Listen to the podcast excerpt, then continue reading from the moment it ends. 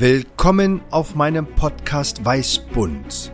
Mein Name ist Professor Dr. Jadet Zihuli und bin Direktor an der Frauenklinik der Charité. Und alle drei Wochen suche ich mit den unterschiedlichsten Gästen den Code des Lebens. Produziert von Brand Activation Berlin. Ich freue mich auf Sie. Ihr Jadet Sehudi. Willkommen bei Weißbund und heute ein ganz besonderer Gast. Und niemand kann sich selbst besser beschreiben als man Frau. Sich selbst. Herr Loreti, wer sind Sie? Das ist, äh, ist eine sehr, sehr gute Frage. Erstmal vielen Dank, dass ich auch mal Gast sein darf bei Ihnen, ja. Ähm, ja, wer bin ich? Sie nennt mich, Sie nennen mich ja immer Ihr Agenten, beziehungsweise die die äh, Beschreibungen, die variieren ja dann auch immer, je nach Situation. Aber letztendlich bin ich jetzt mit Ihnen seit zweieinhalb Jahren unterwegs, habe eine Marketingagentur, arbeite sehr viel mit Ihnen zusammen, sehr viel in der Gesundheitsbranche, dank Ihnen. Und äh, ja, letztendlich sind wir jetzt irgendwie gefühlt seit einem Jahr noch intensiver zusammen. Also Sie können es so sagen. Aber es ist großartig, dass wir heute eigentlich ein ganz besonderes Jubiläum auch zelebrieren. Hm. Und gerade jetzt, wo es eine Krise nach der anderen gibt und wir von einer negativen Botschaft zur nächsten uns befinden, sollte man vielleicht auch Dinge, die schön und wichtig oder vielleicht bedeutsam sein können, auch zelebrieren. Und deswegen bin ich Ihnen ganz persönlich natürlich sehr dankbar, dass wir heute ein Jahr Geburtstag ja. von Weißbund feiern können und vielleicht auch diese Folge dafür nutzen, zurückzuschauen und vielleicht stehen zu bleiben und vielleicht auch nach vorne zu schauen, wohin die Reise vielleicht gehen wird. Und erinnern Sie sich denn noch, als wir zum ersten Mal über den Podcast gesprochen haben? Ja, ich weiß noch, also wir waren bei Ihnen, bei Ihnen im Büro und äh, Sie haben ja irgendwie unzählige Projekte. Und irgendwie kam dann die Idee, dass man sagt, okay, lass uns doch mal ein, ein Projekt irgendwie versuchen mal richtig aufzubauen mit Struktur, äh, Regelmäßigkeit. Und dann haben sie, das habe ich aber, das haben wir einfach nur so besprochen. Und ich weiß noch, dass sie dann abends kamen sie dann schon mit einer Liste an mit den ganzen Gästen. Und da wusste ich dann, okay, sie meint's ernst. da habe ich gesagt, okay, wie soll das jetzt funktionieren so ein bisschen, weil das war ja für uns alle irgendwie ein Experiment. Ja, und dann hatten sie schon äh, eine Riesenliste an Gästen. Und dann habe ich sie auch gefragt, okay, was, also was, und jetzt kann ich sie auch nochmal öffentlich fragen, was hat sie denn damals gereizt, das zu machen? Einmal auch von Ihnen zu lernen und vielleicht auch in dieser digitalen Welt einen Charakter zu entwickeln und das vielleicht mit dem, was im klassischen Medizinerleben Struktur, aber auch Auseinandersetzung mit Medizin im Sinne der Wissenschaft und der Lehre vielleicht anders sein kann oder ähnlich. Und habe mir vorgenommen, vielleicht auch eine Struktur zu schaffen, wo wir Menschen, die ich schätze oder die ich gerne kennenlernen möchte, noch besser kennenlernen. Also wir haben ja nicht an irgendeiner kommerziellen ja. Verwertung gedacht, sondern dass wir eigentlich eine Reihe für Dialoge mit Freunden oder wichtigen, für einen persönlich wichtigen Menschen eigentlich starten. Das war doch die Idee. Das war die Idee und äh, ich bin ja dann immer so ein Freund von, okay, Idee, schön, aber wie lange hält man das durch? Ne? Es ist ja echt nicht wenig Arbeit. Und wir sind ja jetzt auch gerade wieder genau in dem Zimmer, wo wir eigentlich angefangen haben. Ne? Ja, wirklich ein toller Raum, der verrückterweise auch ein großes Porträt als Herz des Raumes in sich trägt und alle Farben. Blau, schwarz, rot, gelb, weiß in sich trägt und wunderbar zu unserem Namen Weißbunt passt. Wissen Sie noch, wie wir zu ja. diesem Titel kamen, Weißbunt? Das war auch, habe ich jetzt auch gerade überlegt, das war ja auch ein Hin und Her, ne? Und dann hatten wir wirklich die wildesten Namen irgendwie und dann hieß es, okay, prägnanter, kürzer und dann haben sie, glaube ich, weiß gesagt. Wissen Sie es noch genau? Ja, weil sie hat mir erzählt, dass irgendein Podcast, den ich nicht kenne, der aber sehr erfolgreich wäre, mhm. Blau-Weiß hieß. Mhm, mh. Und dann ich mir dachte, weiß wie die Medizin, bunt wie unsere Gäste und hatten gedacht, warum nicht weiß-bunt? Stimmt, stimmt. Und die Gäste, die jetzt alle hier waren, es war also war der absolute Wahnsinn. Haben Sie haben Sie ein Highlight im Kopf? Da sehe ich die Parallele aus der klinischen Praxis, mhm. dass jedes Gespräch und jede Begegnung mit einer Patientin oder deren Angehörigen einzigartig ist. Und das Geheimnis eigentlich einer menschlichen Begegnung ist, dass man sich eben einlässt in die Gesellschaft, in die Person, in die Gedankenwelt des Gegenübers. Und deswegen kann ich nur sagen, jedes dieser Gespräche war großartig und anders. Und jedes Mal haben wir beide ja auch gesagt, das war der Beste. Stimmt. Jedes Mal. Da haben Sie recht. Das war wirklich. Und, aber man muss vielleicht auch noch mal dazu sagen, ne? Wir machen das hier wirklich ohne Skript, ohne Planung. So ja. wirklich. Ja. Es ist eigentlich immer so, die Gäste wissen gefühlt eine Woche, zwei Wochen vorher Bescheid, wissen in der Regel auch nicht, was, was sie erwartet. Ja. Und dann ist es meistens immer so, die sind dann da, sie kommen dann irgendwann und dann geht's eigentlich los. Dann geht's los. Und das ist mal ganz spannend, weil unsere Gäste ja wirklich auch teilweise sehr renommiert sind und eigentlich ja. andere Geflogenheiten kennen, dass man denen ein Skript schickt und zwar am besten einen Monat vorher und sie darauf vorbereitet sind und wir aber dann sagen, es gibt kein Skript. Und zwar nicht aus Langeweile oder Unstrukturiertheit, sondern weil wir eben uns mit Freunden oder besonderen Menschen treffen wollen und uns auch bewegen lassen wollen von dem Gespräch, von dem Duft des Gespräches. Und auch heute sind wir an sich völlig unvorbereitet, aber für mich war das ganz wichtig, Herr Loreti, dass wir auch einfach mal Resümee ziehen können. Und Sie haben mich gerade nach Highlights gefragt. Einen ganz kleinen Vorsprung hat schon ein Podcast. Mhm.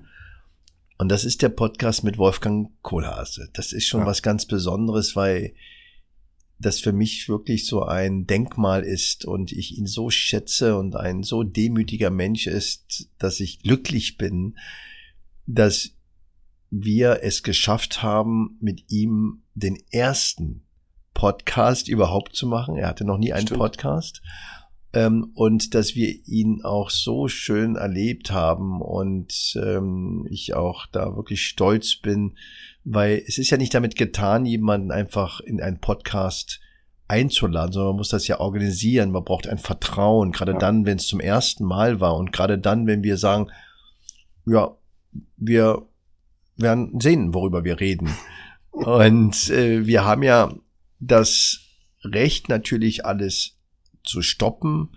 Aber wir haben es ja nie gestoppt. Und deswegen ist das was ganz Wunderbares. Und ich kenne jetzt nicht unsere Analysen. Mhm. Da gehen wir gleich drauf nochmal ein. Aber ich glaube, dass viele Menschen auch Wolfgang Kohlhase gar nicht kannten oder ja. dass die, die Wolfgang Kohlhase kannten, auch gar nicht davon ausgehen würden, dass Weißbund, der Podcast, ihn fangen könnte im Sinne seiner Gedanken und seiner Sprache und das ist das, was für mich persönlich äh, natürlich herausragend war im letzten Jahr. Und aber jeder Gast, jede äh, Person war was ganz Besonderes. Auch die äh, Möglichkeit von diesen Menschen Dinge zu erfahren, die sie selbst noch gar nicht so auf dem Schirm hatten. Und mhm. deswegen, sie waren ja nicht immer in der Medizin. Mhm. Sind ja auch kein Mediziner. Nee. Vielleicht für unsere Zuhörerinnen und Zuhörer, was haben Sie denn vor dem Leben Weißbund so gemacht? Sehr vieles, würde ich sagen. Also ich, jetzt so die letzten Jahre halt Marketing, ne? Sehr viel Marketing, sehr viel ja, ich will nicht sagen oberflächliches, aber eher kommerziell gedacht. Das ist ja so ein bisschen äh, in der Medizin, wo sie sich bewegen, ein anderes Mindset. aber doch schon sehr digital unterwegs, von Startups über größere Unternehmen. Dann vor drei Jahren, eigentlich mit Beginn von Corona, selbstständig gemacht dann mit der Agentur. Eigentlich vor mit null, muss man sagen. Es war ja echt so die schlimmste Zeit. Ich war aber auch schon acht Jahre Partyveranstalter in Berlin. Und ich glaube, das ist das, was uns so ein bisschen vereint. Und zwar das Gespräch mit dem Menschen und auch immer wieder versuchen, neue Sachen kennenzulernen und auch neue Sachen zu erleben, letztendlich. Ne? Und äh, das hat, ich glaube, ich glaube da wirklich sehr fest daran, dass diese Energie uns dann auch irgendwie zusammengetan hat. Und dieser Podcast, der zeigt das ja auch letztendlich. Das Interessante, was mir jetzt auch noch einfällt, ist, wir haben es ja echt geschafft, bis auf einen einzigen Podcast es jedes Mal hier aufzunehmen. Können Sie sich daran erinnern, welcher Podcast es war, den wir nicht hier aufgenommen haben? Ja, ohne zu verraten, ähm, wo wir den dann aufgenommen ja. haben. Ja. Natürlich mit Schwester Theresa. Ja. Ähm, können Sie sich daran erinnern? Selbstverständlich. Und? Wie war der Podcast? das war ein Teil ähm, unserer Podcast-Reihe. War natürlich anders, auch von der Struktur, von dem Raum und ähm, aber auch großartig. Und ich glaube, wie gesagt, die Idee, die wir ja haben, ist, dass jeder Podcast wirklich der schönste und der wichtigste ist und ja. dass auch unsere Gäste mit einem Gefühl herausgehen, dass sie nicht ausgelöschert wurden, sondern dass sie selbst von dem Dialog überrascht und auch angenehm in ihrem Geist und ihrer Seele berührt worden sind. Das ist, glaube ich, wichtig, ob das der Herr Zokos war, der uns erzählt hat, als 13-Jähriger äh, schon an Moorleichen gedacht zu haben, oder Stimmt. eben äh, Timon von Berlepsch, der uns versucht hat zu hypnotisieren hier ganz spontan.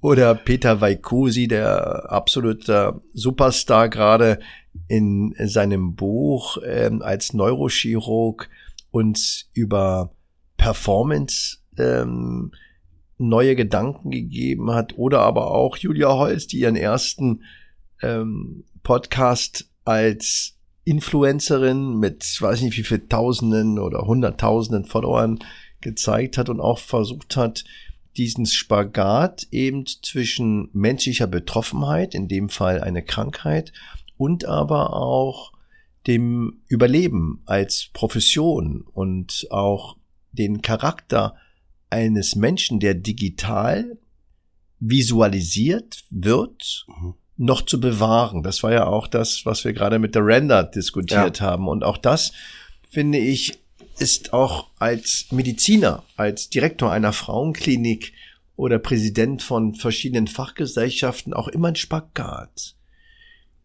Wie schafft man die Balance zwischen einer virtuellen Darstellung und trotzdem menschlich zu bleiben? Und wie kann man das schaffen, dass man eben das nicht als Widerspruch sieht?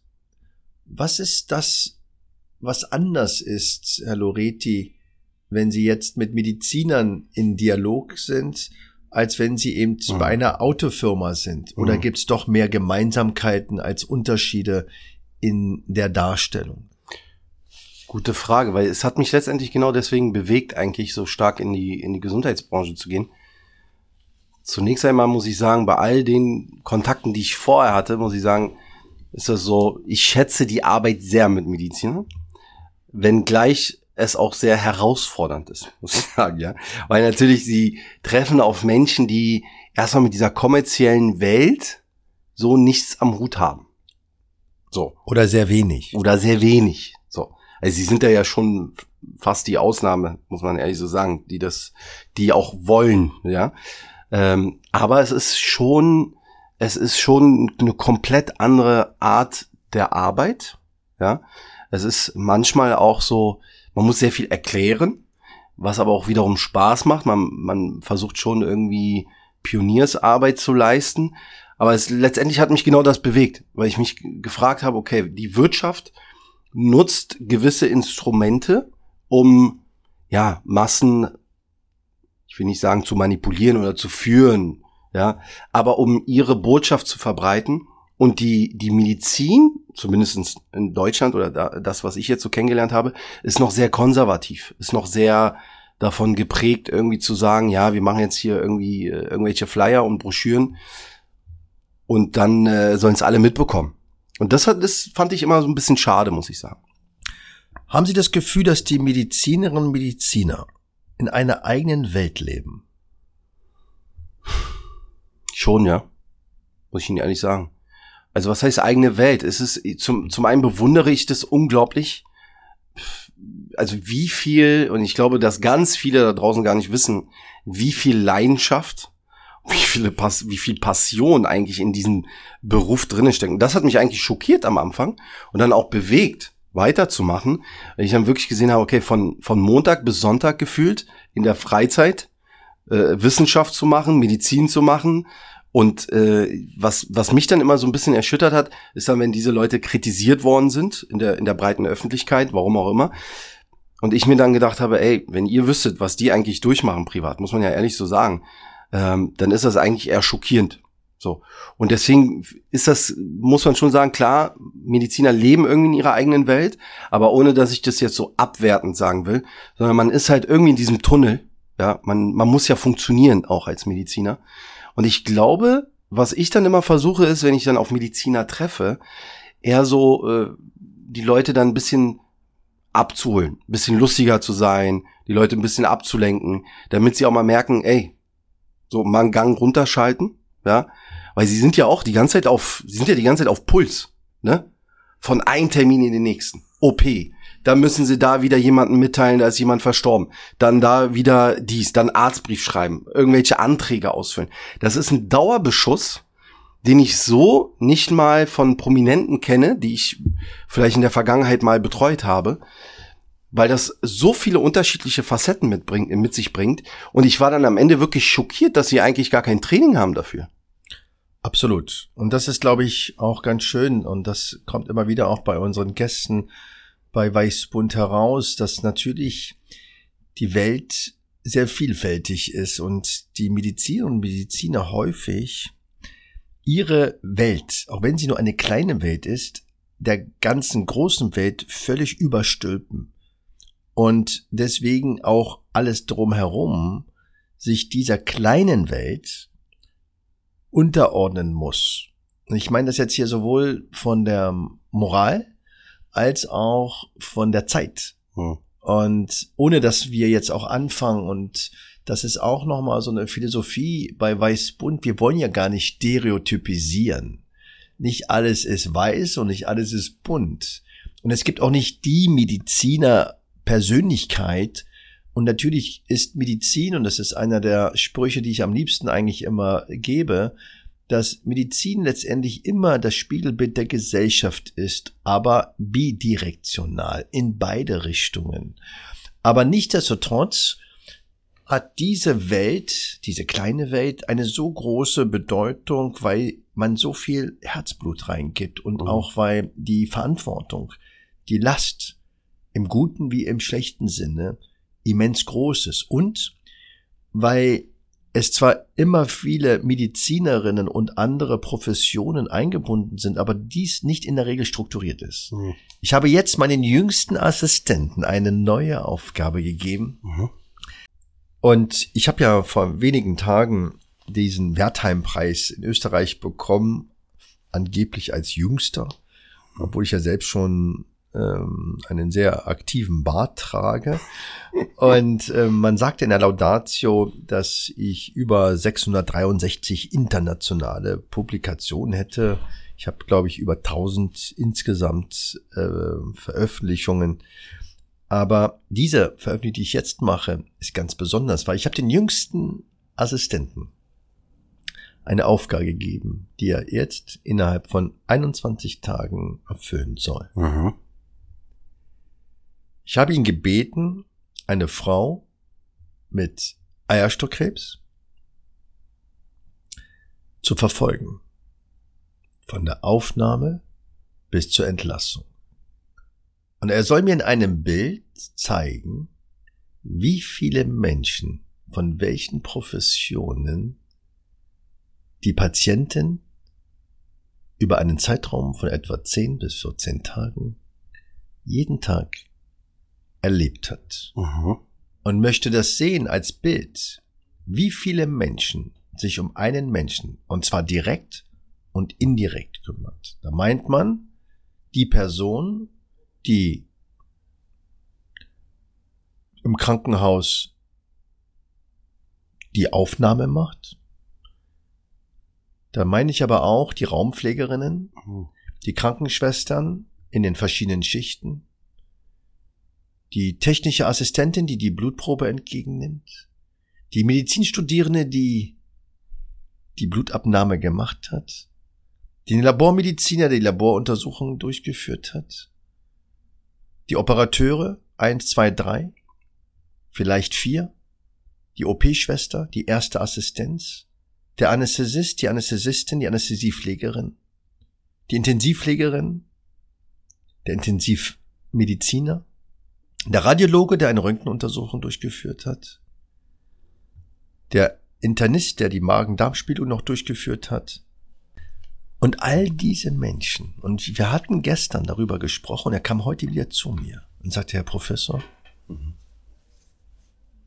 es werden mehr als 50 sein. Es sind vielleicht 100.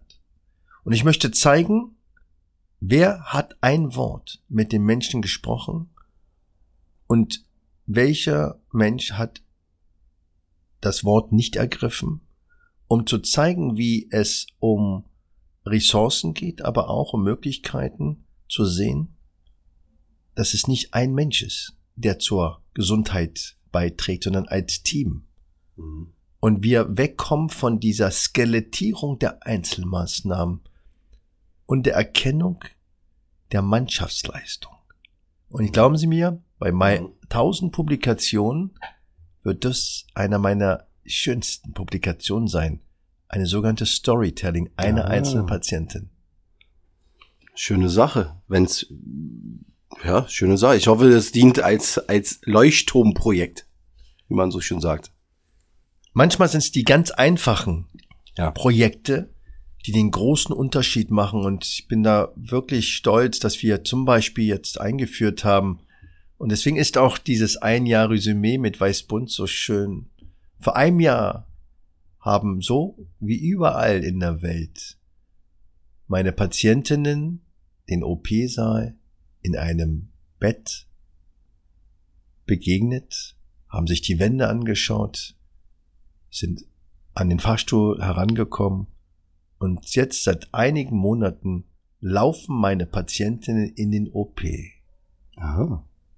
Laufen am Vorabend mit der Schwester oder mit den Ärzten und gehen dann am nächsten Tag ohne Beruhigungsmedikament in den OP laufen sie, weil das ist für mich ganz wichtig, dass man die Identität Mhm. die Integrität so lange wie möglich erhält. Und ich kann mich noch sehr gut erinnern, als ich mir einen Fuß gebrochen hatte und operiert werden musste, nachdem ich mich sehr lange vorbeigemogelt habe, fast ein Jahr, dass ich dann abgeholt wurde in den OP und ich in einem nicht schönen Nachthemd dort lag und mir einfach überall die lieblosen Decken angeschaut Mhm. habe, die Kabel verfolgt habe und gesagt habe, warum muss ich das tun? Warum muss ich denn liegen? Warum kann ich nicht Ja. sitzen? Warum kann ich nicht laufen? Ja, warum?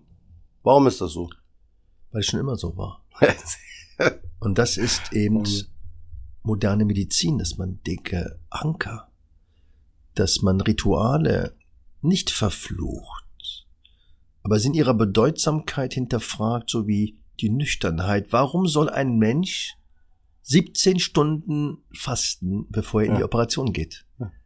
Und warum kann man nicht wie bei einem Marathon zwei Stunden vorher auch noch einen Zuckertrink nehmen? Ja, warum? Weil es immer leicht ist, gerade dann, wenn sehr viel Stress, wenn die Arbeitsdichte hoch ist, auf alte Muster zurückzugreifen. Äh, Warum, also warum machen Sie sich diese Gedanken? Jetzt, äh, ich verfolge Sie ja jetzt seit zwei Jahren und es ist manchmal für mich auch sehr schwierig, muss ich sagen. Ne? Jetzt ein Jahr lang hier so intensiv mit Ihnen zusammenzuarbeiten. Es ist ja wirklich, ich habe am Anfang gedacht, okay, irgendwann wird da schon ein Gang runterschalten. Also das Gefühl, es wird immer mehr. Und ich, ich frage mich halt, also irgendwann muss doch bei ihnen Schluss sein. Irgendwann haben sie doch keine Energie. Ich bin wirklich glücklich, dass ich nicht stehen bleibe. Und das ist das, was ich mich selbst immer gefragt habe. Ich bin in der Charité geboren, hm.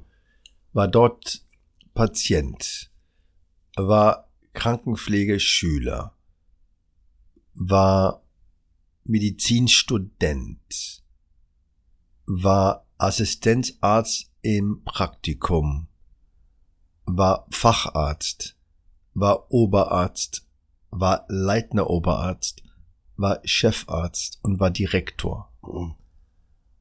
Und das ist nicht typisch. Und die große Sorge, warum man das eigentlich gar nicht will, ist, dass man blind wird, dass man unternehmensblind wird. Und für mich sind diese Dinge, Dinge noch weiter besser zu machen, zu verändern, ist für mich die Voraussetzung, dass ich mich jeden Tag diesen klinischen und wissenschaftlichen Herausforderungen stellen kann. Und das macht mich glücklich, dass mir das noch auffällt.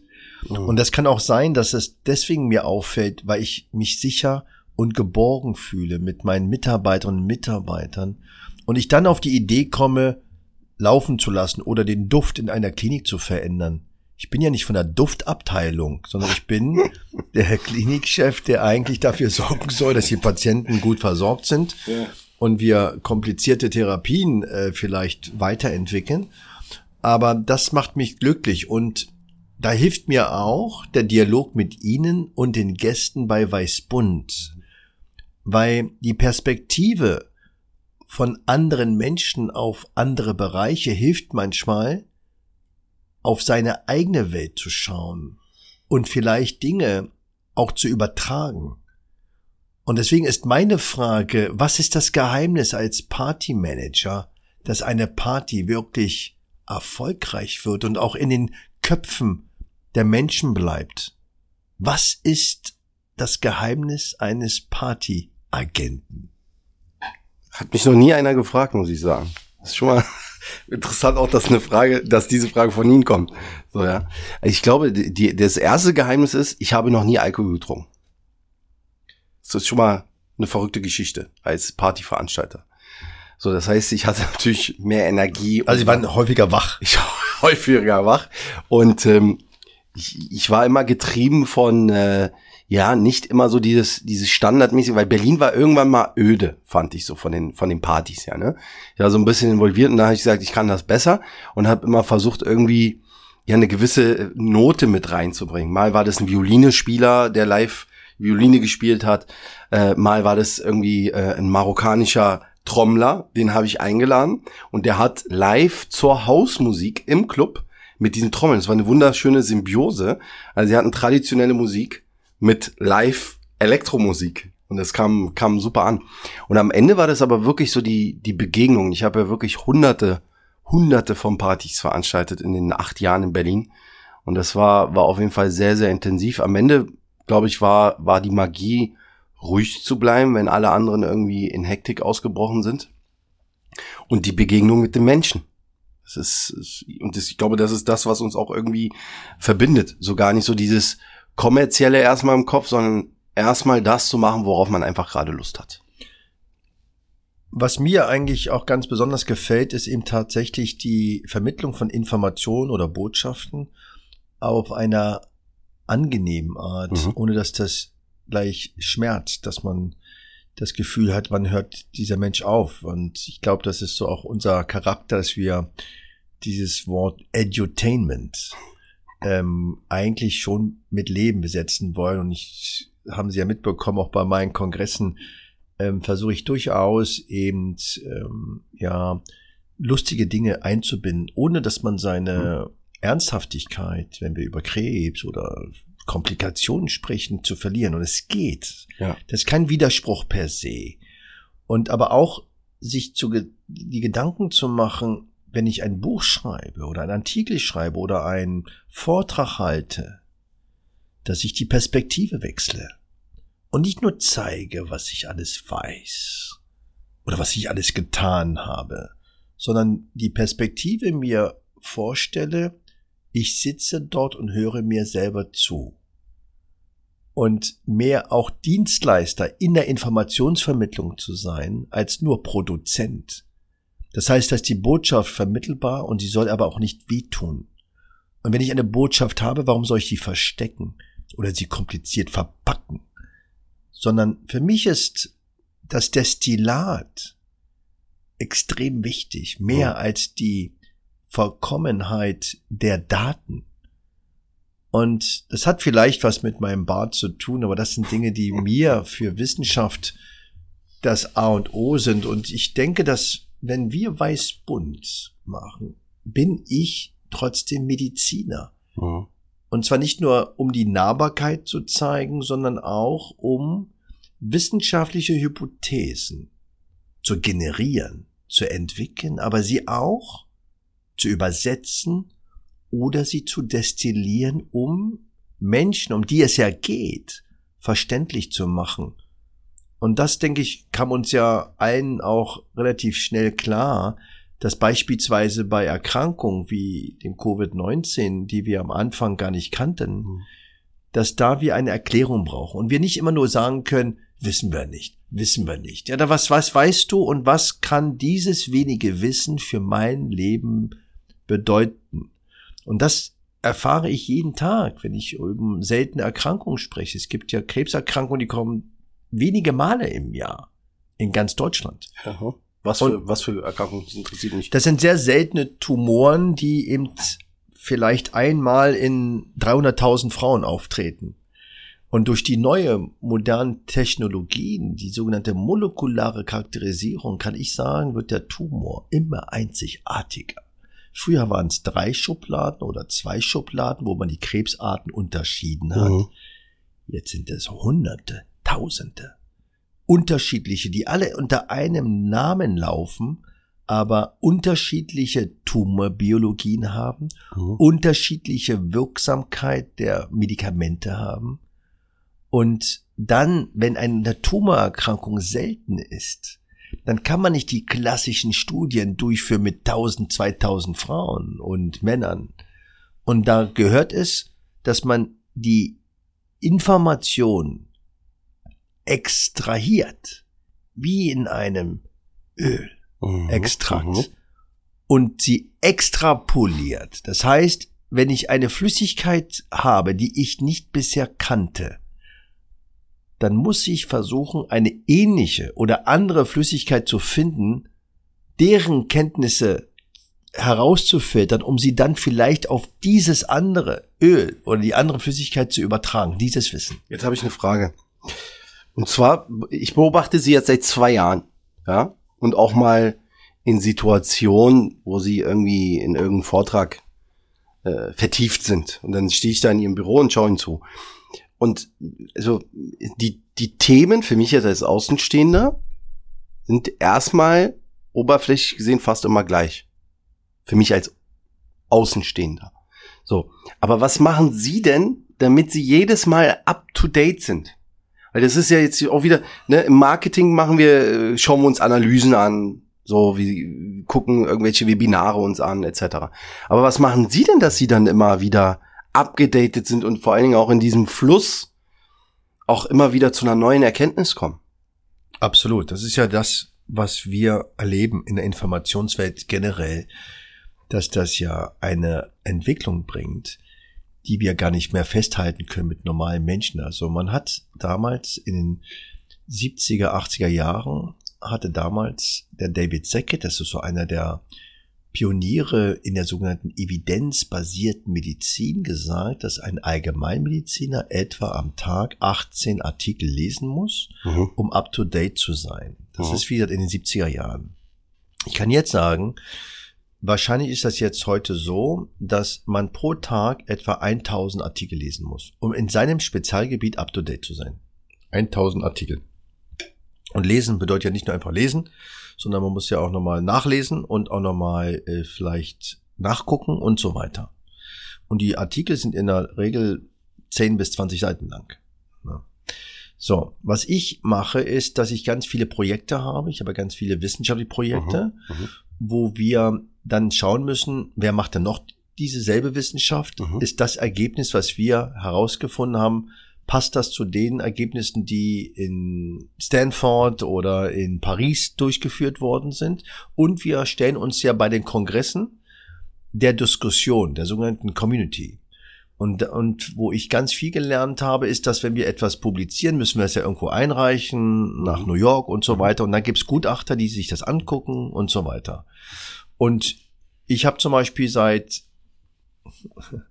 über 25 Jahren, nee, weniger, etwas 22 Jahre habe ich ja, da war ich noch nicht mal Oberarzt, da habe ich zum Beispiel ein Young Scientist Meeting ins Leben gerufen, wo Studierende und Doktoranden dann mir ihre Vorträge präsentieren und ich mir dann anschaue, äh, wie man das besser machen kann und so weiter. Das habe ich schon, das nennt sich Young Scientist. Ich hatte es erst letzte Woche wieder. Und ähm, ich darf es auch verraten, ich habe das damals schon ins Leben gerufen, da hatte ich selbst noch keinen Doktor. Aber ich war mir klar, dass ich irgendwann mal Doktor werden will. Aber ich, das also der Dialog. Ja. Und das ist ja das Entscheidende. Das heißt, wenn Sie super Partymanager sind, brauchen Sie natürlich auch ein paar andere Partymanager, Ja. um mit auszutauschen, sie zu beobachten, zu gucken. Und dann eben müssen Sie, um up to date zu sein, sich an dem Projekt und mit den Besten messen. Und deswegen ist das ja auch für mich so für, äh, gew wichtig gewesen. Dieses Social Marketing, also das Wort Marketing ist für mich kein gutes Wort, weil Ja. für mich ist das eher eine Visualisierung und eine Mhm. Darstellung. Bei Marketing, das hat so einen komischen Geruch Hat was von Sales, ne? mit Sales und hat was mit Ja. Manipulation. Also Mhm. es gibt zwar den Studiengang Wissenschaftsmarketing, aber ich meine es eher mit Disseminierung, Verteilung, Mhm, ja. Erreichbarkeit ähm, und Zugang.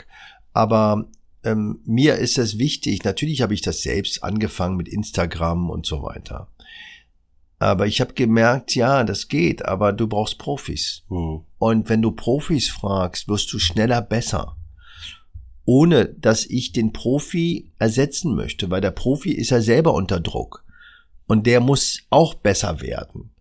Und das heißt, wenn ich nur das Wissen des Profis übernehme und dann weitermache, bleibe ich ja stehen.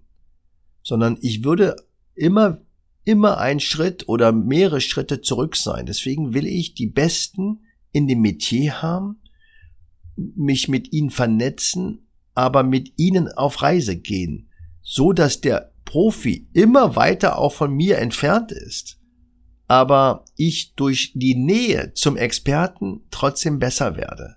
Und das ist eine Grundphilosophie, die ich in meiner Netzwerkarbeit Mhm. grundsätzlich mache, ob es in einer medizinischen Maßnahme ist oder eine wissenschaftliche Maßnahme, weil wenn ich versuchen würde,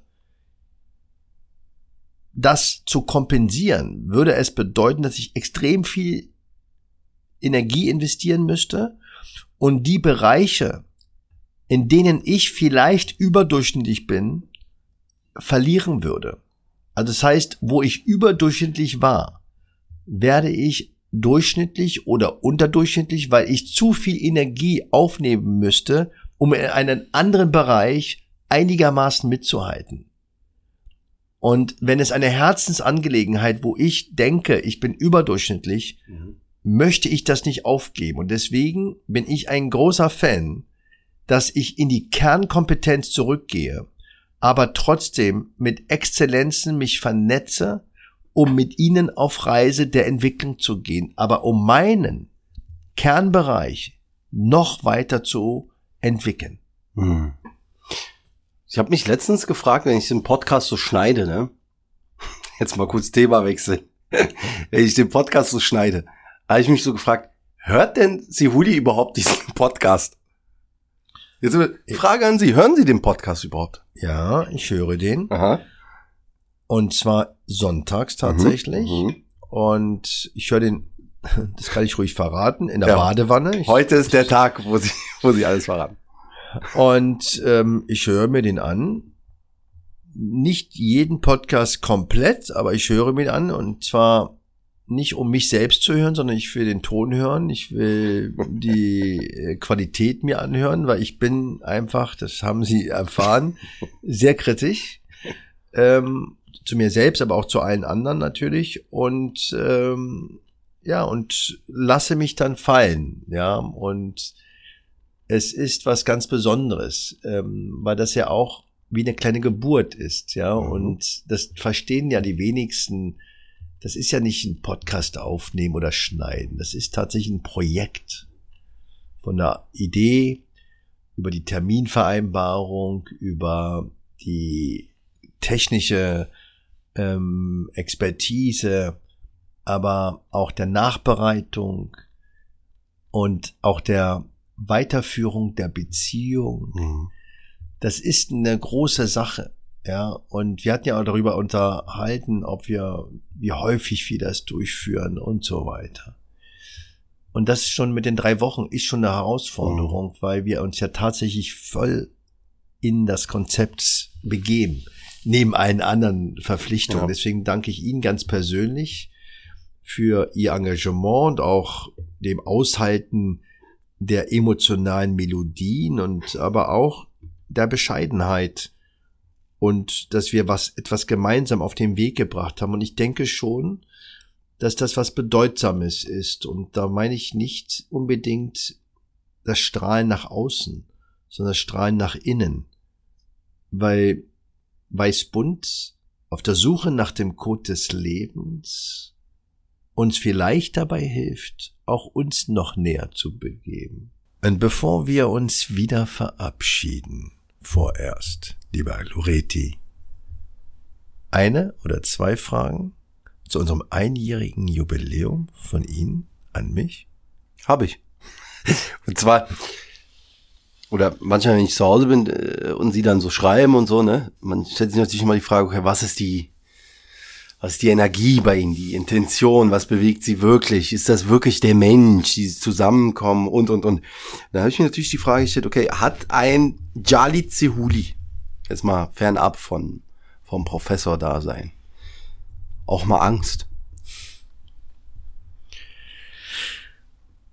Jetzt hört bestimmt meine Frau zu, die ja auch bei Weißbund war. Natürlich habe ich Angst. Und es gibt ja einmal die Hypothese, dass jeder Mensch dieselbe Masse an Angst hat, nur sie unterschiedlich verteilt. Und es gibt Situationen, wo meine Frau sagt, du bist viel zu ängstlich. Und sie gleichzeitig sagt, du hast hier vielleicht zu viel Angst, aber vielleicht an Themen, wo normalerweise andere Menschen Angst hätten, habe ich keine Angst. Was ich damit sagen möchte, ist, dass wenn eine Blutung in der Operation das Leben der Patientin bedroht, habe ich Angst. Aber die Angst ist nicht so groß, dass sie mich lähmt, dass sie mich hektisch macht, dass sie mich zittern lässt und ich den, den Stich mit der Nadel nicht so meistern kann, dass die Blutung aufhört. Aber es gibt Situationen wie das Fliegen. Mhm. Und auch das war ja schon Thema bei Weißbund ja. mit Tim van Beveren, dass ich beim Fliegen durchaus in eine Angstattacke kommen kann. Und ich aber damit gelernt habe, umzugehen, indem ich zurückgehe keine Medikamente nehme, kein Alkohol trinke, aber mich versuche selbst zu beobachten und natürlich die Umgebung. Und Angst ist menschlich. Angst macht uns zu Menschen, aber die Angst darf eben uns nicht lähmen. Und hm. deswegen bin ich vielleicht auch eher proaktiv, und gehe dann zur Angst, als dass ich mich von der Angst ergreifen lasse. Aber selbstverständlich habe ich Angst und ich hoffe, dass ich auch immer Angst haben werde. Und ich spüre, und jetzt, also ich frage Sie jetzt nicht als Wissenschaftler, ja, weil ich festgestellt habe, Wissenschaftler haben, jetzt nicht falsch verstehen, von der Art der Rhetorik schon etwas was von Politikern. Weil sie verpacken Sachen so wissenschaftlich, dass sie dann eine gewisse Distanz immer wieder schaffen. Deswegen frage ich Sie ganz persönlich, spüren Sie so etwas wie Trauer? Also gibt es so Momente in Ihrem Leben, wo Sie zu Hause sind? Jetzt nicht der Wissenschaftler und nicht der Arzt. Wo Sie wirklich sagen, okay, jetzt bin ich traurig. Selbstverständlich bin ich traurig. Also das ist, glaube ich, auch ein Zeichen der Gesundheit, dass man alle Emotionen, die ein menschliches Leben mit sich bringt, durchläuft. Und wenn man von jeder Emotion etwas hat, dann ist es fast wieder ein Zeichen der stabilen Gesundheit, was nicht heißt, dass Traurigkeit und Melancholie eine Möglichkeit ist, auch sich abzugrenzen, zu deeskalieren und Trauer zulassen. Das war für mich zum Beispiel extrem wichtig, als meine Mutter damals gestorben war, mich der Trauer zu stellen und ihr auch den Raum zu lassen und zu weinen. Hm. Aber Sie haben recht.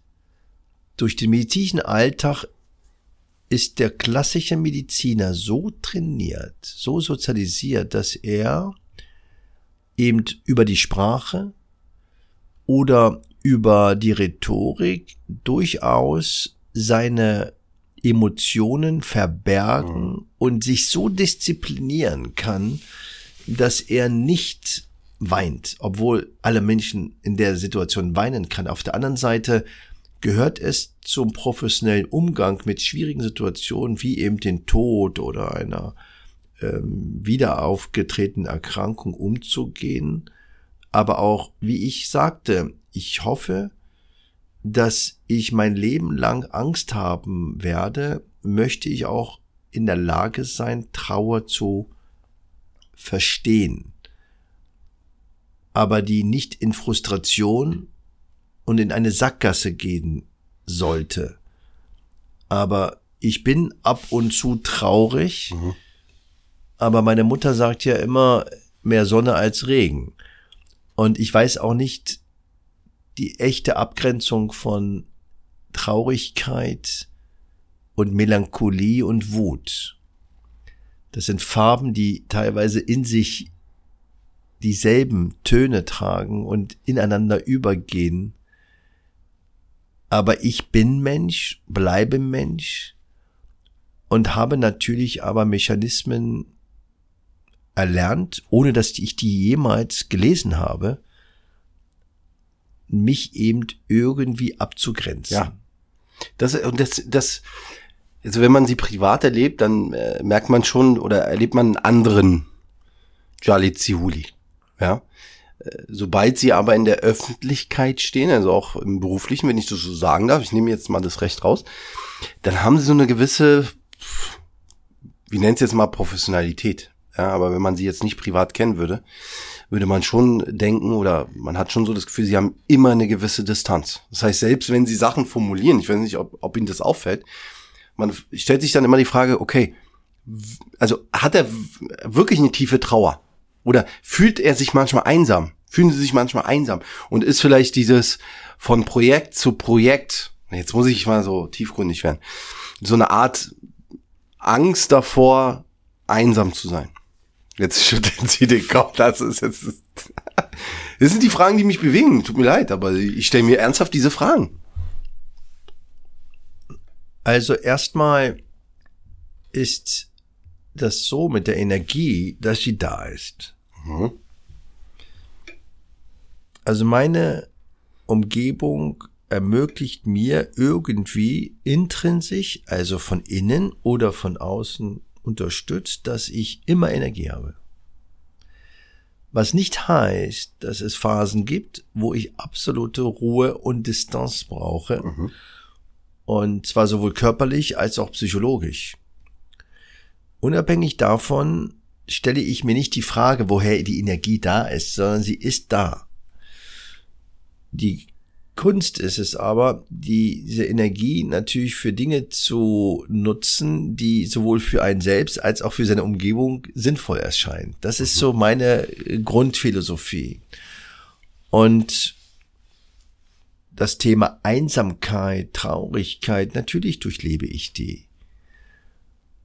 Aber das, was Sie meinen, ob man immer etwas produziert, um eben diese Stille nicht zu haben, das glaube ich trifft nicht auf mich zu, weil dieses energiereiche Wirken ist seit meiner Kindheit und ich erinnere mich sehr gut daran, als ich damals ein Praktikum bei einem Herrn Dr. Keller, einem Allgemeinmediziner mit großer chirurgischer Erfahrung durchgeführt habe oder erlebt habe, wo ich ihn fragte, lieber Herr Dr. Keller, könnten Sie mal bei mir die Schilddrüsenhormone abnehmen? Weil ich da gerade angefangen habe zu verstehen, dass die Hyperthyreose, die Überproduktion von Schilddrüsenhormonen durchaus erklären kann, warum jemand sehr, sehr aktiv ist.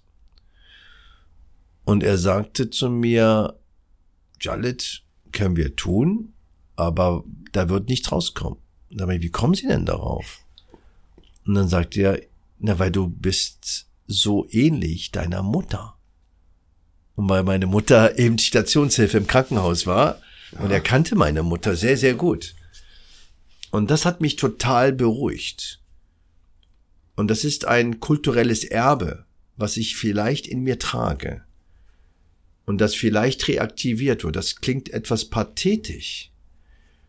Aber ich denke, dass jeder in sich diese kulturelle Kraft in mhm. sich trägt und vielen vielleicht der Zugang zu diesem kulturellen Erbe verloren gegangen ist oder irgendetwas blockiert ist. Aber die Frage die man sich selbst stellen sollte, ist, ob diese Energie für mich gut und für meine Umgebung nicht zu belastend ist. Gute Frage.